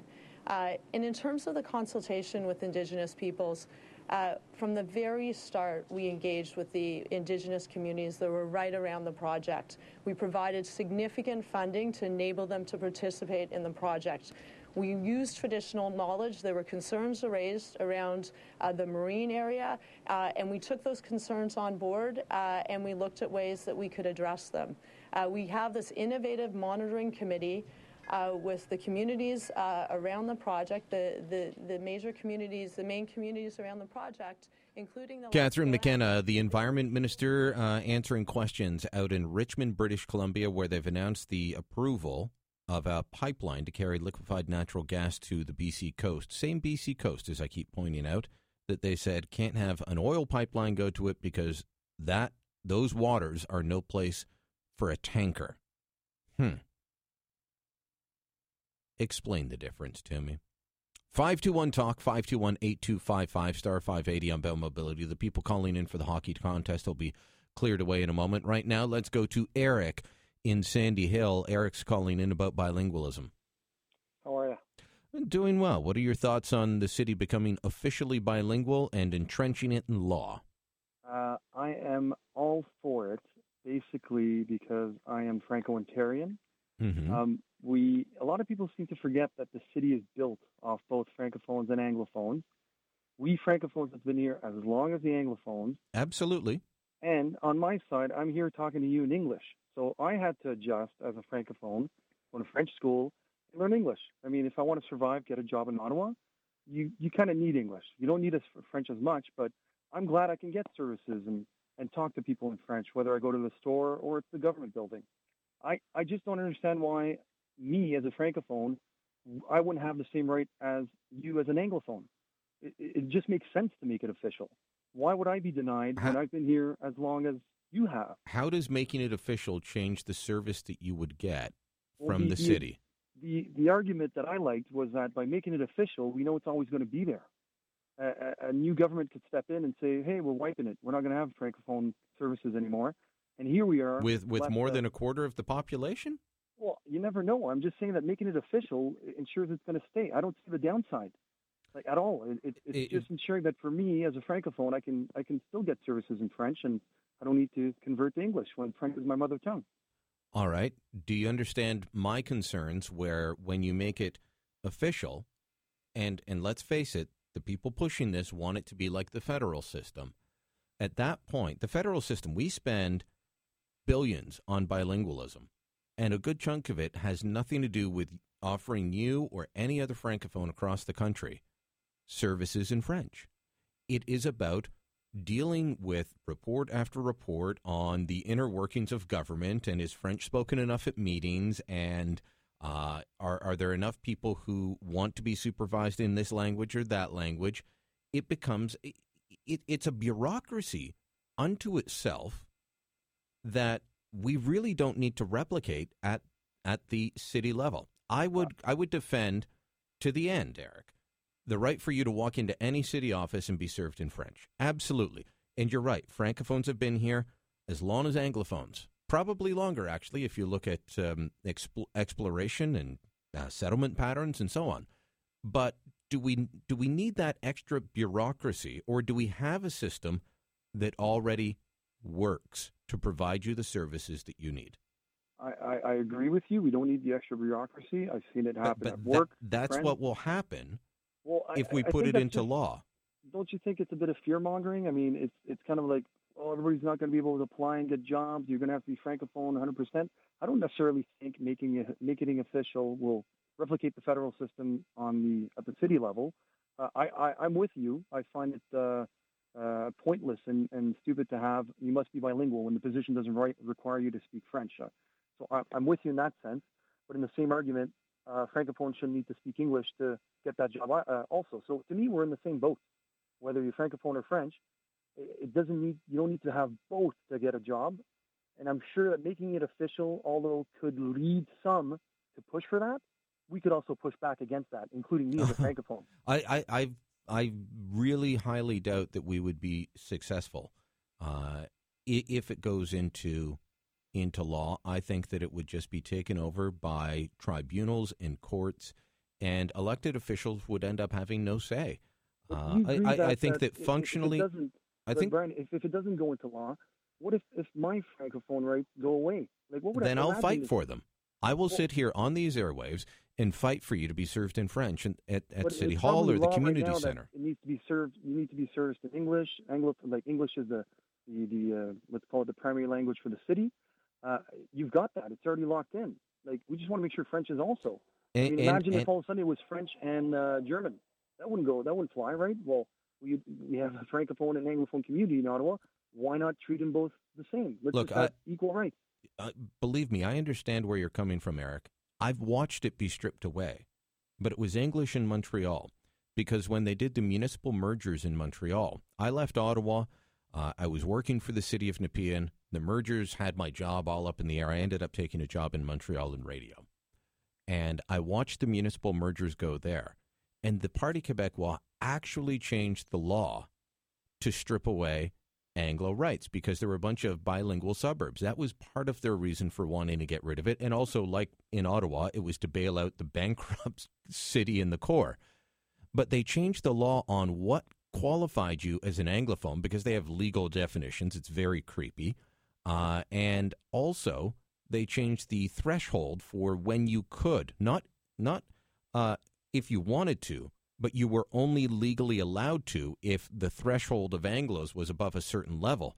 So I've watched it be stripped away, and it was disgusting. And I'll tell you something: the same liberal MPs like Martin Cauchon, Jean Chrétien, and all those others that stood and, and demanded that the Montfort not be closed, they represented those areas.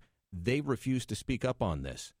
And, and it was disgusting to watch. So I understand where you're coming from, and I would fight for it if someone tried that. But my, mm-hmm. I just don't see the point of replicating a system that costs us a lot of money, but doesn't provide you with a single second of extra service or better service or anything else. It's just about helping the, the workers on the inside.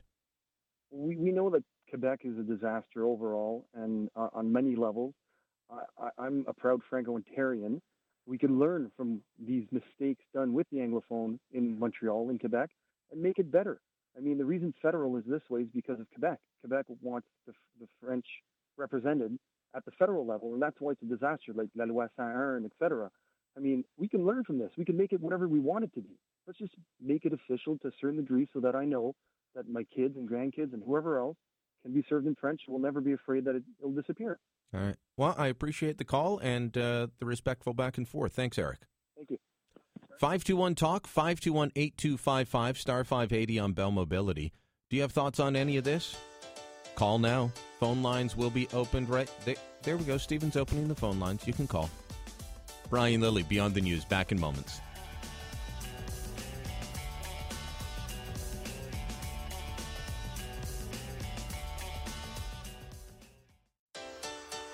You're listening to the leader of the unofficial opposition, the rebel himself. Beyond the News with Brian Lilley on News Talk 580 CFRA.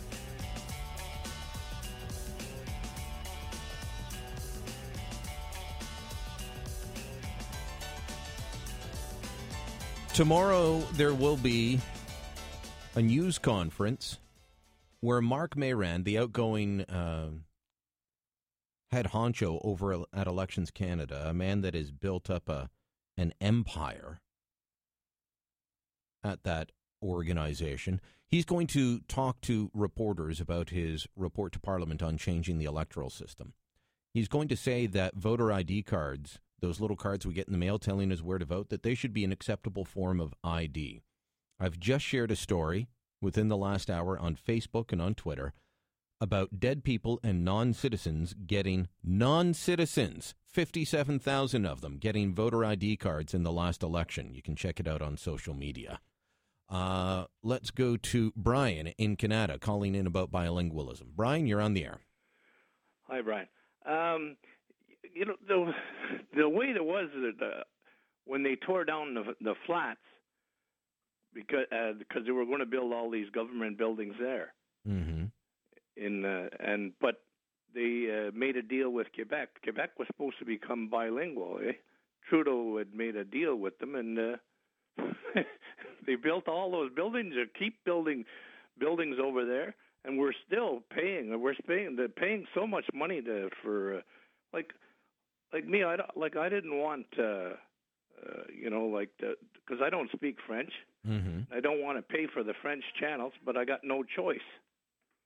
But you know? how do you feel about the city going officially bilingual? That's that's not right. Look at it, the ethnic cleansing. They drove all the English out of Quebec.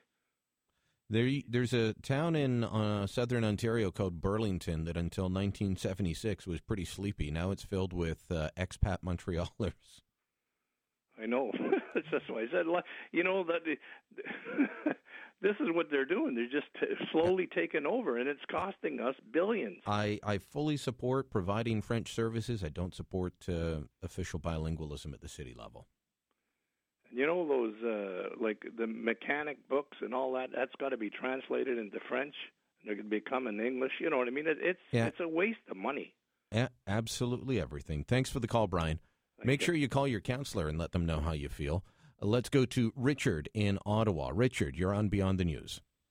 Yeah, for me, this uh, bilingualism in the city of Ottawa, mm-hmm. Uh, I am totally in agreement with you I think that the moment that you make uh, French uh, officially uh, bilingual, I think that you then need to regulate it, and that's where the problem comes in, right? It's the regulation and the control, and you know having to, and then you're you're you're, you're tracking. Uh, it's a tracking system of who does what and who can speak what and, and who's officially bilingual and who wasn't and and you know who can who can offer the courses how many employees are i mean just look at how many employees of the federal government are off on on leave because they're taking a three month course. Well, well, they're not doing their job while they're getting that course. Uh, while, while they're It'd be a nine month course. course, Richard. Nine months. I I know one guy was out for two years. And oh well, a friend of mine's been out for longer than that because the uh, he keeps failing the course. Uh, so what happens is he keeps getting sending uh, uh, sent back to the course over and over again. The cost is astronomical because once it's officially bilingual, it's the control of it that's the problem. And Yeah. and r- right now, it's it's it's relatively simple. As I agree with you, we need to provide a certain level of it, and we and and and the city of Ottawa is. And so, to me, it's ideal the way it is now. I, I would hate to see it have to uh, to, to become uh, officially bilingual. Thanks for the call, Richard. Thank you. Let's go to Guy, the Capital Voice, calling in about the debate last night. Well, there's rumors swirling everywhere, Brian, that you were on a date last night, and I want to interview you for a change and uh, tell us about your date last My night with date? the snowman traveling between two rooms. Inquiring minds want to know Yeah, I might have been in the same place as Rob Snow to watch the debate. more. We were just down at uh, at the Fox and Feather and uh, enjoying the uh, the debate. I was told that uh, there were a bunch of conservatives down there, so I wandered down, and then I walked in the door, and there's a giant sign for the Young Liberals of Canada. I thought I was in the wrong room. Funny. I was. I had to go upstairs to find the people I was looking for. But um, your quick thoughts. We got a minute left, guy. You didn't do the drinking game, though, did you? I, I, you know, I was trying to establish what the rules were, Yeah, but I got there just as the debate was starting, so I couldn't Yeah. figure out when. When it, I did you drink? interesting that that uh, official bilingualism thing is rearing its ugly head in Mathieu Fleury. Oh, it's only symbolic. It's everything. Well, If it's only you know, symbolic, then why do Why it? do it? And you know what kills me? This comes from a group of people that basically uh, banished English rights just across the border, and they cry foul over here. It is the ultimate in hypocrisy. Well. Franco-Ontarians are, are different than than No, Quebecers. they're not, Brian. Yeah, they this are. A country where if you're going to have an official No, Frank Franco-Ontarians have a very different view of an awful lot of things than Quebecers they're do. distinct too, are they, Brian? Guy, got to oh, no, leave I'm it there. serious, Brian. How can you, as a as a, a country that says we're united and diverse and all this bull caca, basically take my rights away and not allow me to put up an English sign in, in if it's in, a, in an English neighborhood in Quebec, and then come over here and basically ask it to be put into law that your i- i- language should be in law, and you basically uh, strip me of my rights when I drive across a bridge. You ever seen a tr- an English trucker go over to Quebec as soon as they see a, an Ontario plate, Brian? It's like the Gestapo over Well, there. it's, it's even worse for uh, for trades folks there. Got to wrap it there, guy. Thanks for the call. We'll be back tomorrow. By the way, Christopher Nash in Limoges was our latest qualifier. Your next chance to get in 7:35 tomorrow. Make sure you go to my Facebook page, facebook.com slash Brian Lilley. Share that story about dead people and non-citizens getting voter ID cards. Spread the word before Marc Mayrand's horrible idea takes root. Thanks for listening. Remember, I'm on your side.